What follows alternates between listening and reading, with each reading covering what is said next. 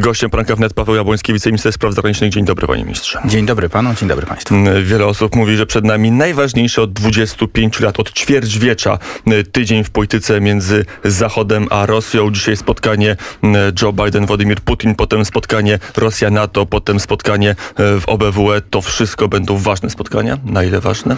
Bez wątpienia bardzo ważne, dlatego że mamy do czynienia z sytuacją niezwykle niebezpieczną dzisiaj na wschodzie. Mamy do czynienia z rosnącym Mm, dążeniem Rosji do e, wymuszania siłą, metodą faktów dokonanych, e, osiągania swoich celów geopolitycznych. E, te wszystkie opowieści o tym, że NATO powinno się wycofać do granic z 97 roku, Rosja chciałaby powrotu tego, co było, tak naprawdę nie jest dużą tajemnicą, że Putin chciałby powrotu do sytuacji sprzed 89 roku, do powrotu do mm, dwóch największych mocarstw, które niepodzielnie rządzą światem jedną i drugą częścią. To oczywiście są mrzonki a przynajmniej do Natomiast... sytuacji sprzed roku 92, czyli sprzed rozpadu całkowitego ZSRR.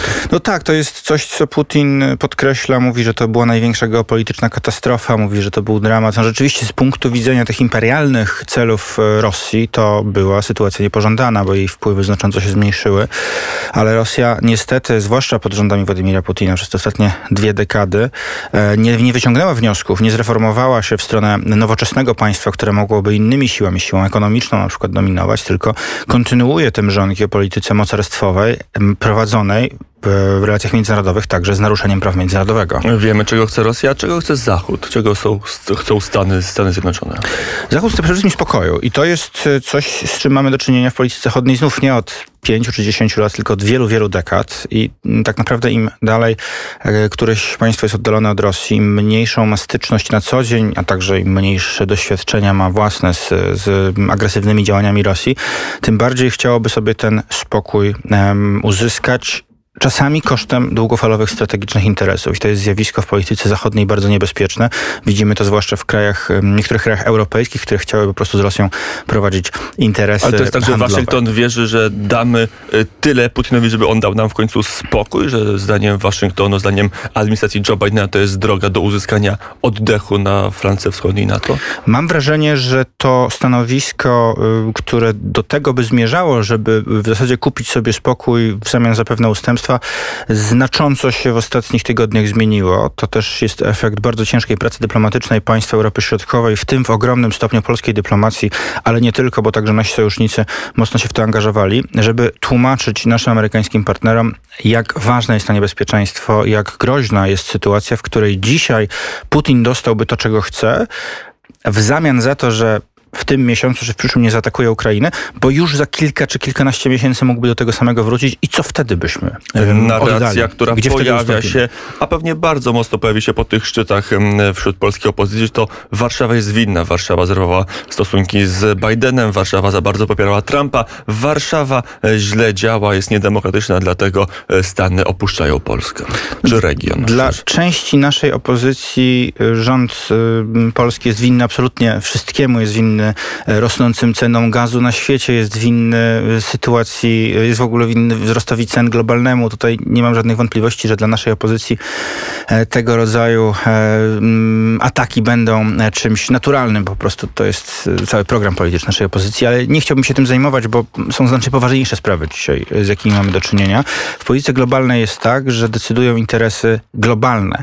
Z punktu widzenia Stanów Zjednoczonych w sytuacji, gdy rośnie znaczenie Chin, zdecydowana zdecydowana większość polityków amerykańskich i to niezależnie, czy to są republikani, czy demokraci, czy administracja Trumpa, czy Bidena, uważa, że zdecydowana większość sił powinna być skupiona na e, tej geopolitycznej rywalizacji z Chinami. Stąd pojawiają się tendencje do tego, aby ograniczać intensywność zaangażowania w Europie Środkowej. Z tym mieliśmy do czynienia już od, od lat i to też znowu jak słucham takich opowieści, że e, rząd e, popierał tego prezydenta czy innego prezydenta w, do stycznia ubiegłego roku prezydentem Stanów Zjednoczonych był Donald Trump i y, nie można było wówczas popierać innego prezydenta Stanów Zjednoczonych, bo go nie było. Dziś prezydentem Stanów Zjednoczonych jest Joe Biden i z jego administracją także mamy bardzo intensywne relacje. W, ostatnim, w ostatnich tygodniach bardzo liczne rozmowy e, ministra Rała z sekretarzem Chociaż... Blinkenem, także w tej sprawie. Chociaż nie było tych relacji na szczycie, no nie było spotkania takiego poważnego e, z flagami, z krzesłami, ze stolikami. To trwałoby kilkanaście minut spotkania Joe Bidena i pan Duda.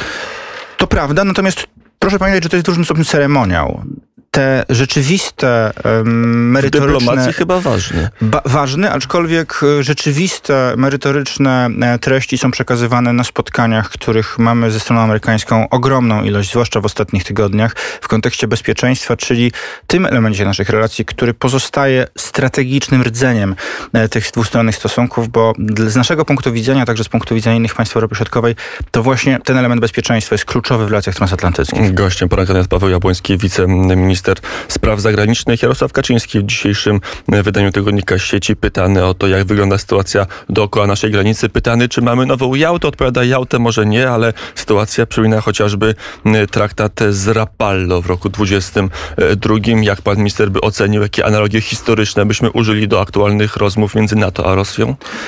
Z całą pewnością takie tendencje się y, w wielu państwach y, zachodnich pojawiają, żeby za cenę um, pewnych ustępstw, które dziś tym politykom z krajów oddalonych kilka tysięcy kilometrów od granicy z Rosją wydają się niewielkie, kupować sobie chwilę spokoju. Także dlatego, że e, w takiej krótkoterminowej perspektywie, często wyborczej, często wewnętrznej w tych krajach, to się wydaje kuszące.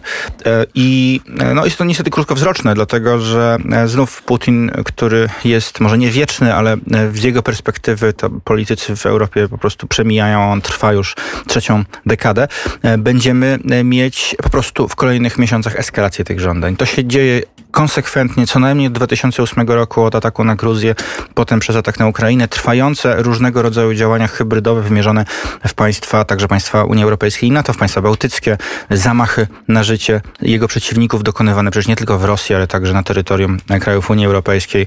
Mamy więc do czynienia z trendem, z wzorcem, który człowiek rozsądny powinien dostrzegać i wyciągać z niego wnioski. E, wiemy, że ten tydzień wszystkich odpowiedzi nam nie przyniesie, że takie rozmowy mają swoje części jawne, mają swoje części niejawne, że wiele efektów będziemy poznawać w e, praktyce. Na ile możemy być pewni, że po tym tygodniu nasze bezpieczeństwo, nasze zakotwiczenie w NATO pozostanie bez zmian? Sytuacja naszego bezpieczeństwa cały czas się zmienia. To nie jest e, konstans. I będziemy także w najbliższych tygodniach i miesiącach mieli do czynienia z kolejnymi próbami ataku na bezpieczeństwo w Europie. Będziemy cały czas poddawani choćby presji na granicy. Ta sytuacja przecież wciąż się nie zakończyła. Dziś nie jest to może temat numer jeden w mediach, ale w dalszym ciągu są podejmowane próby przekroczenia naszej granicy. Prawdopodobnie, gdy pogoda się trochę poprawi, gdy będzie trochę cieplej, tych prób znów będzie bardzo dużo. Musimy mieć świadomość, że dzisiejsza sytuacja bezpieczeństwa jest dużo poważniejsza niż ta, z którą mieliśmy do czynienia jeszcze nawet 2-3 lata temu. To jest po prostu rzeczywistość. Trzeba przyjmować to do wiadomości, trzeba wyciągać z tego odpowiednie wnioski, odpowiednie e, działania podejmować także w polityce krajowej. Na przykład nie używać tych elementów, które służą po prostu wzmacnianiu polskiego bezpieczeństwa do wewnętrznych kłótni czy awantur politycznych. Brzmi to oczywiście jak takie wzniosłe hasło o polityce ponad podziałami, ale akurat w tej sprawie naprawdę są e, w zdecydowanej większości państw e, rozsądnych te tematy nie są elementem bieżącej walki politycznej. Tak powinno być też w Polsce. Jeszcze przejdźmy do Unii Europejskiej. W tym samym wywiadzie Jarosław Kaczyński mówi, że widzimy już otwarcie, wprost wizję budowy czwartej Rzeszy, wizję przekształcenia Unii Europejskiej w federację pod wodzą e, Niemiec i przywództwem Niemiec, takim bardzo twardym i, i realnym. Na ile ten projekt chwili się przepoczwarza i na ile jest tak, że e, już żyjemy w Unii Europejskiej, to na naszych oczach staje się federacją, mimo tego, że traktaty powstają bez zmian. Mamy zdecydowanie do czynienia z tym, co dzisiaj bardzo trafnie premier Kaczyński zidentyfikował w wywiadzie że e, Niemcy postanowiły otwarcie politycznie dążyć do tego, by przekształcić Unię. Nawet myślę, że nie tyle w federację, ale w państwo de facto scentralizowane. E, w programie e, politycznym, w umowie koalicyjnej dzisiejszego niemieckiego rządu to dążenie jest jasno zapisane, a metodą faktów dokonanych pewne działania już następują. To jest aktywność Trybunału Sprawiedliwości, ale także w ogromnym stopniu aktywność Komisji Europejskiej, która działa bardzo często bez podstawy prawnej, wykracza wykraczając poza tą podstawę prawną, reinterpretując przepisy traktatów, a jednocześnie oczywiście cały czas mówiąc o konieczności ich poszanowania, o praworządności. Te działania instytucji unijnych, które są działaniami bez podstawy prawnej, w rzeczywistości stanowią bardzo poważne zagrożenie dla praworządności i mamy dziś do czynienia z konfliktem dwóch wizji czy Unia Europejska ma pozostać organizacją międzynarodową, najsilniejszą organizacją międzynarodową na całym globie, czy ma się przekształcać w państwo znowu nie federalne, bo w, w ramach federacji istnieją bardzo ścisłe granice między kompetencjami części federacji a, a, rządem, a rządem federalnym, tylko w państwo centralistycznie za, zarządzane przez wąską grupę establishmentu, który w zasadzie nie podlega demokratycznej kontroli. I wydaje My się, się nie zgadzamy z tą, z tą drugą wizją. Polska, Uważamy, że organizacja międzynarodowa to jest coś, do czego wstępowaliśmy. Chcemy pozostawać członkiem Polska organizacji na takich samych zasadach. innych państw członkowskich tą wojnę właśnie przegrywa tą walkę. Na naszych oczach TSUE wydaje kolejne orzeczenia, które zanim wielu wykraczają poza literę traktatów i porządkuje sprawy, które powinny być porządkowane na poziomie krajowym, a nie unijnym. Ale jednocześnie rzeczywiście Trybunał Sprawiedliwości takie, orzeczenie, e, takie orzeczenia wydaje, w szczególności grudniowe orzeczenie dotyczące e, Sądu Konstytucyjnego w Rumunii. To wzbudziło bardzo dużą dyskusję i to nie tylko w znaczy- Polsce, nie tylko w Rumunii, ale także w innych krajach członkowskich. Dzisiaj... Zgodnie z tym wyrokiem każdy sędzia jest sędzią europejskim i jeżeli CUE tak orzeknie, to może pomijać wyroki e, krajowych Trybunałów Konstytucyjnych. No więc jest to rzecz absolutnie niezgodna z traktatami, dlatego że w traktacie zapisane jest jasno, że Unia Europejska ma kompetencje tylko tylko w tych obszarach, w których przyznały jej te kompetencje państwa członkowskie. To jest tak zwana zasada przyznania, zasada kompetencji powierzonych. Trybunał Sprawiedliwości stara się uzurpować sobie prawo do rozszerzającej wykładni e, tych podstaw e, swojego działania i to jest właśnie konsekwencja to orzeczenia. Ale reakcja na to negatywna jest nie tylko w Rumunii, nie tylko w Polsce, ale także w innych krajach. Dzisiaj w trakcie rozpoczynającej się za chwilę formalnej kampanii prezydenckiej we Francji przed wyborami prezydenckimi temat pierwszeństwa prawa francuskiego nad prawem unijnym, prawa konstytucji francuskiej nad traktatami jest jednym z głównych tematów. Dziś Francja, państwo założycielskie Unii Europejskiej, państwo, które przypominam w 2004 roku odrzuciło konstytucję dla Europy właśnie dlatego, że ona przekształcałaby Unię w państwo, wyprzedzałaby prawo francuskie. Dzisiaj Francja jest także państwem, które z tych dużych państw założycielskich, które bardzo mocno wypowiada się przeciwko temu modelowi i ta dyskusja na temat przyszłości Unii z pewnością będzie bardzo ciekawa i z pewnością nie jest tak, że ona się już zakończyła, że ktoś z niej wygrał, ktoś z niej przegrał, natomiast ta walka będzie na pewno bardzo intensywna i trzeba bardzo uważnie obserwować także to, co mówią politycy w Polsce, bo są tacy politycy w Polsce niestety, którzy chcieliby zrezygnować z polskiej suwerenności, dlatego że uważają, że im się to po prostu politycznie opłaci. No, tacy politycy są także w innych państwach członkowskich, a gdzie niegdzie nawet rządzą. Jeszcze jeden temat z Unii Europejskiej, być może ciekawy. Grzegorz Górski, to jest prawnik, profesor prawa, wykładowca e, Kulu, zamieścił na swojej stronie, na Twitterze, na swoim koncie taką relację ze spotkania ze swoim, jak twierdzi, przyjacielem, który był doradcą Helmuta Kohla. Ten jego przyjaciel niemiecki mówi, że właściwie to Unia bardziej chce nas pozbyć niż my wyjść z Unii, że to brukselskie elity twierdzą, że będą, że łatwiej im się będzie zarządzać Unią sprzed rozszerzenia, stąd te wyroki CUE, stąd ta kampania, że to jest ten wektor działania, nie że ewentualnie Warszawa chciałaby opuścić wspólnotę. Ciekawa myśl, czy nie ciekawa? Polska z pewnością nie chciałaby opuścić Unii. Tutaj mamy, pomimo znowu różnego rodzaju propagandy y, niektórych mediów czy polityków, Mamy w zasadzie ponad podziałem polityczną zgodę co do tego, że Polska powinna pozostać członkiem Unii Europejskiej. Natomiast mamy spór co do wizji tego członkostwa, bo część z partii, zwłaszcza większość opozycji, chciałaby, aby to członkostwo przekształcało się de facto w bycie częścią europejskiego superpaństwa. My się na to nie zgadzamy. A na pewno jest też tak, że część e, polityków Brukseli, w innych stolicach także, tych, które dążą do ściślejszej integracji i de facto do realizacji swoich interesów narodowych, czy interesów narodowych na przykład niemieckich, holenderskich, ale nie własnymi rękami, tylko rękami instytucji e, brukselskich, to ci politycy z pewnością zakładają, że mogłoby być im łatwiej, gdyby takie państwa jak Polska, jak Węgry, jak Słowenia nie przeszkadzały im Tam w pada w tym tekście, w tej, w tej odpowiedzi takie pytanie, czy wy jesteście pewni, że oni was na pewno chcą w Unii Europejskiej, czy nie chcą was wypchnąć jak Brytyjczyków? Myślę, że spora część polityków brukselskich, tych nastawionych lewicowo i liberalnie, chciałaby takiej Europy, w której wszyscy myślą tak samo, według tych samych wzorców, właśnie według wzorców lewicowych, liberalnych, gdzie konserwatywna prawica jest wypchnięta całkowicie na margines, a w zasadzie pod y, marką konserwatywnej prawicy jest to, czym stała się dzisiaj partia CDU w Niemczech i przez co prawdopodobnie zresztą te wybory ostatnie przegrała. A mamy do czynienia dzisiaj z tendencją do takiej światopoglądowej urawniłowki. To znaczy każdy, kto myśli inaczej, ma być us usuwany poza margines dyskursu. Nawet nie mm, ma być pokonywany w wyborach, ale w ogóle ma być wykluczany z tego życia politycznego. I jaki z tego płynie wniosek? Bo być może jest tak, że za chwilę będą kolejne wyroki TSUE i sytuacja Polski i innych państw naszego regionu w Unii Europejskiej będzie trudna.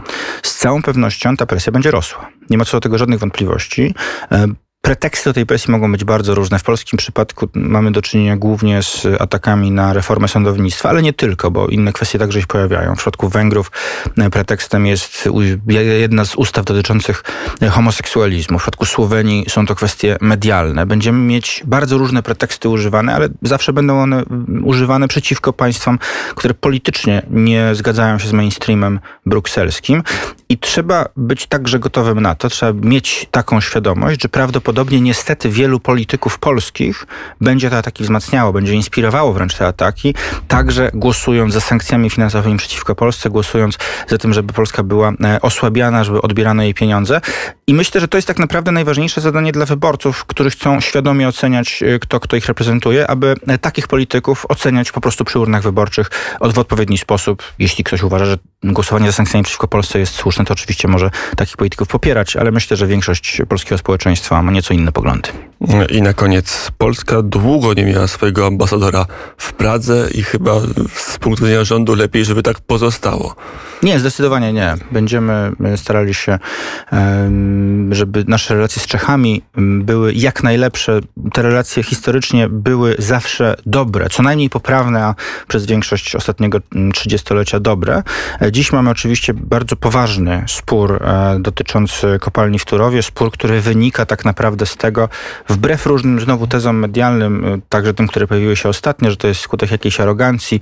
No, o, Arogancja... tym, o tym mówi obecny ambasador Mirosław tak. To jest nasza wina, arogancja To jest y, ocena, y, każdy może mówić, że druga strona jest arogancka, natomiast arogancja sama w sobie nigdy nie powoduje tak poważnych sporów. My w tej sprawie, ja tutaj mogę powiedzieć, jakie są fakty, one są znane publicznie, choć nie są znane bardzo Ale powszechnie. To jest bardzo istotne. W 2019 roku podpisaliśmy z Czechami porozumienie w tej sprawie. Czesi od tego porozumienia odeszli, założyli przeciwko nam sprawę w Trybunale Sprawiedliwości. Dzisiaj mamy ten spór. Jeżeli y, także polscy urzędnicy czy dyplomaci no, nie, nie rozumieją tego, jak ta sytuacja wygląda, mówią publicznie rzeczy niezgodne z prawdą, to niestety wprowadzają w błąd opinię publiczną i w Polsce, i w Czechach i to utrudnia Pojawiły się głosy, że pan ambasador Jasiński dopuścił się zdrady dyplomatycznej. To prawda? Czy nie, nie uważałbym, nie, nie, ja jestem daleki od, od stawiania tak, tak, tak mocnych zarzutów, bo uważam, że jest to raczej e, objaw e, nierozsądnego rozsądnego podejścia do tej, do tej rozmowy. Być może to wynikało też z takiego dość familiarnego charakteru, bo widać, że, że, że ona była w takiej atmosferze przeprowadzona. Natomiast Pan ambasador się wytłumaczył? Słowa... Były kontakty MSZ-u z naszą placówką w Pradze? Były takie kontakty. Jesteśmy oczywiście, pan ambasador został wezwany do Warszawy, natomiast o szczegółach wyjaśnień między, między centralą a ambasadorem ja nie chciałbym się Jest możliwość, że ambasador się wytłumaczy z tej sytuacji i pozostanie na placówce, czy nie? Decyzje w sprawie powoływania, odwoływania ambasadorów podejmuje prezydent. Procedura w tej sprawie jest przewidziana w ustawie o służbie zagranicznej. Wniosek ministra spraw zagranicznych zaakceptowany przez premiera po wysłuchaniu no MSZ konwentu. wydaje się, że nie ma wątpliwości. Czy w mojej ocenie nie powinno być takiej sytuacji, że jakikolwiek polski dyplomata e, mówi publicznie nieprawdę i to jeszcze w taki sposób, że szkodzi to po prostu możliwości zawarcia porozumienia. Czyli to dyskredytuje pana ambasadora? Taka jest moja ocena, natomiast decyzję o powoływaniu, odwoływaniu ambasadorów podejmuje prezydent i e, myślę, że decyzja w tej sprawie zostanie niedługo podjęta dojdzie do rozwiązania sporu o Turów przed wyrokiem TSUE w tej sprawie? Ja mam bardzo dużą nadzieję, że y, ten spór uda się rozwiązać y, dwustronnie, bo to jest spór dwustronny, spór tak naprawdę dotyczący e, pewnej bardzo wąskiej grupy ludzi, która... Ta nadzieja jakoś koresponduje z rzeczywistością, czy nie? Natomiast y, niestety poprzedni rząd czeski absolutnie woli tego, tego porozumienia nie miał.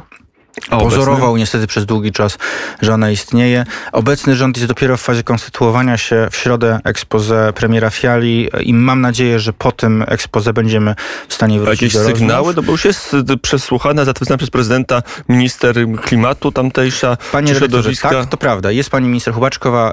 Y, jesteśmy w stałym kontakcie także ze stroną czeską, natomiast z uwagi na ten y, stan przejściowy wciąż jeszcze, to jest rzecz naturalna, że kiedy tworzy się nowy rząd, y, kiedy się przygotowuje czasu nie jest dużo tak, ale e, musimy też zrozumieć te procesy polityczne, że z jakimkolwiek rządem, który jest dopiero w fazie tworzenia się rozmowy e, o mm, porozumieniu, które miało mieć tego rodzaju ostateczny charakter, są po prostu trudniejsze. Natomiast jesteśmy, jesteśmy mimo wszystko, liczymy na to, że po prostu po ukonstytuowaniu się rządu będzie możliwe rozwiązanie tego dwustronnie, tak jak powinno to się stać od początku. Powiedział Paweł Japoński, wiceminister spraw zagranicznych. Dziękuję bardzo za rozmowę. Dziękuję bardzo. Dobrego dnia. Na zagra godzina 8.32 minuty. Teraz zagra perfekta. Zaraz potem wracamy do mm, poranka wnet i do Jaśminy Nowa, która za chwilę zawita i przywita Państwa w studiu, a tymczasem perfekt.